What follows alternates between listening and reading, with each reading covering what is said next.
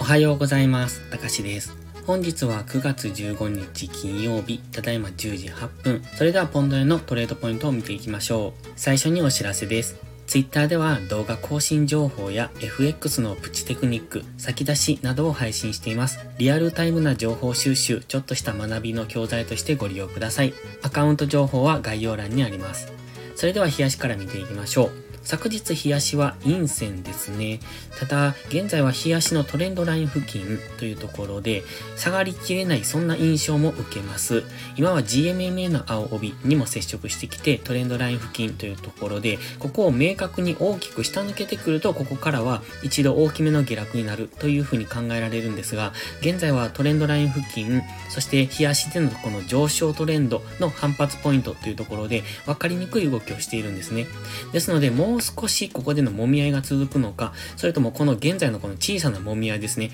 これを上抜けていくと、冷やしの上昇トレンドに戻っていきますし、ここを下抜けていくと、冷やしのこのトレンドラインを崩してくるということになりますので、その辺を今は見ておきたい。今はまだ分かりにくい動きをしておりますので、もうちょっと様子見かなと考えてます。もし本日大きく下抜けとか大きく上抜けするような動きをするのであれば、その流れについていけばいいと思いますが、このまままだしばらく横横の動きをするということも考えられますので、その場合はまだこのレンジですね、ここ1週間ほどずっとこの高値安値っていうところがありますが、そのあたりでの動きが継続すると考えておくのがいいと思います。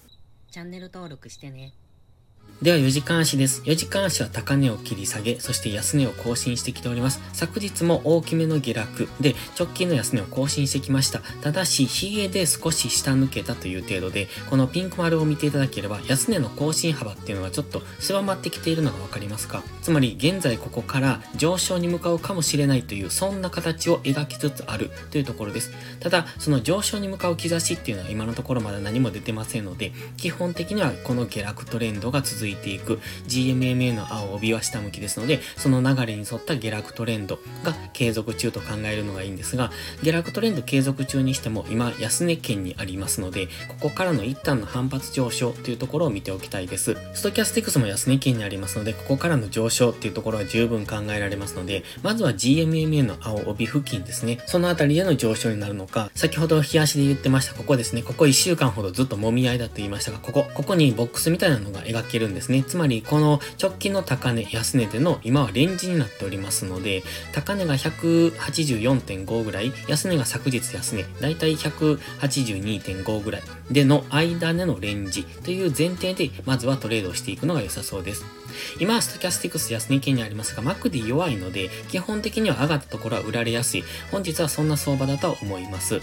もし急騰するような動きをするのであれば、昨日のこの下落を打ち消すような強い上昇が本日起こるのであれば、戻り売りは様子見ですが、基本的には下落トレンド中なので、その流れに沿って上がったところからの戻り売りを短くしていく。ただ安値更新のこの値幅が小さくなってきてますので、どこかでまた現在はダブルボトムからの上昇になるかもしれないですし、その一旦下落してきたとしても、現在は上昇に向けての値固めをしている途中かもしれませんので、その辺は注意ですね。では1時間足です。1時間足は GMMA が上がったり下がったりと分かりにくい方向感のない動き供しております。4時間足冷やしで見てましたレンジですね。1時間足にはこの赤い平行チャンネル、わずかに下向きになってますが、この平行チャンネルの中で現在は動いております。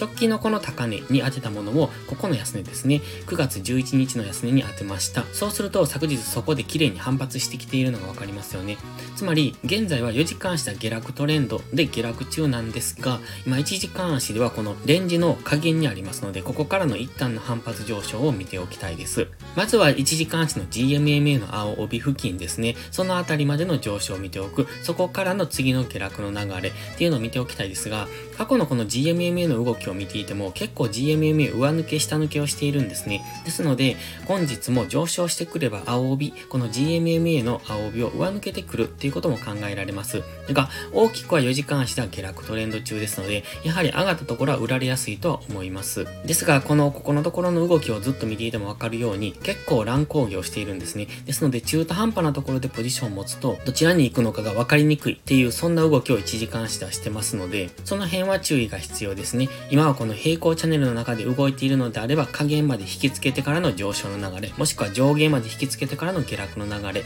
ていうのを見ておくといいと思います。そして先ほどツイートしたんですが、15分足の動きの想定もしておりますので、図はこちらですね。詳しくは今朝のツイートも見ていただけるとコメントを載せて投稿しますので分かりやすいと思います。それでは本日は以上です。この動画が分かりやすいと思ったらいいねとチャンネル登録をお願いします。そして最後にお知らせです。ポストプライムという SNS 限定でプライム投稿という有料投稿もしております。こちらは日々の相場分析で環境認識を鍛え、週末限定動画でスキルアップをする至れり尽くせりの内容です。丁寧でわかりやすい解説には高い評価をいただいておりますので、気になる方は2週間の無料期間からお試しください。詳細は概要欄をご覧ください。それでは本日も最後までご視聴ありがとうございました。たかしでした。バイバイ。インジケーターの使い方解説ブログを書きました。GMMA、ストキャスティクス、MacD の使い方について詳しく書いてます。まずは一度目を通してみてください。きっとスキルアップのお役に立てると思います。インジケーターは何気なく表示させるのではなく、理解して使いこなすことが大切です。また、インジケーターを使ったエントリー手法のテキスト販売を始めました。こちらは初心者から中級者向けですが、初心者の方向けの初級編もご用意しています。勝つための聖杯なんてありません。だからこそ地味にコツコツとスキルを積み上げていくものです。このテキストはそんな方のお力になれると信じています。せっかく FX を始めたのですから、明るい未来を夢見て頑張りましょう。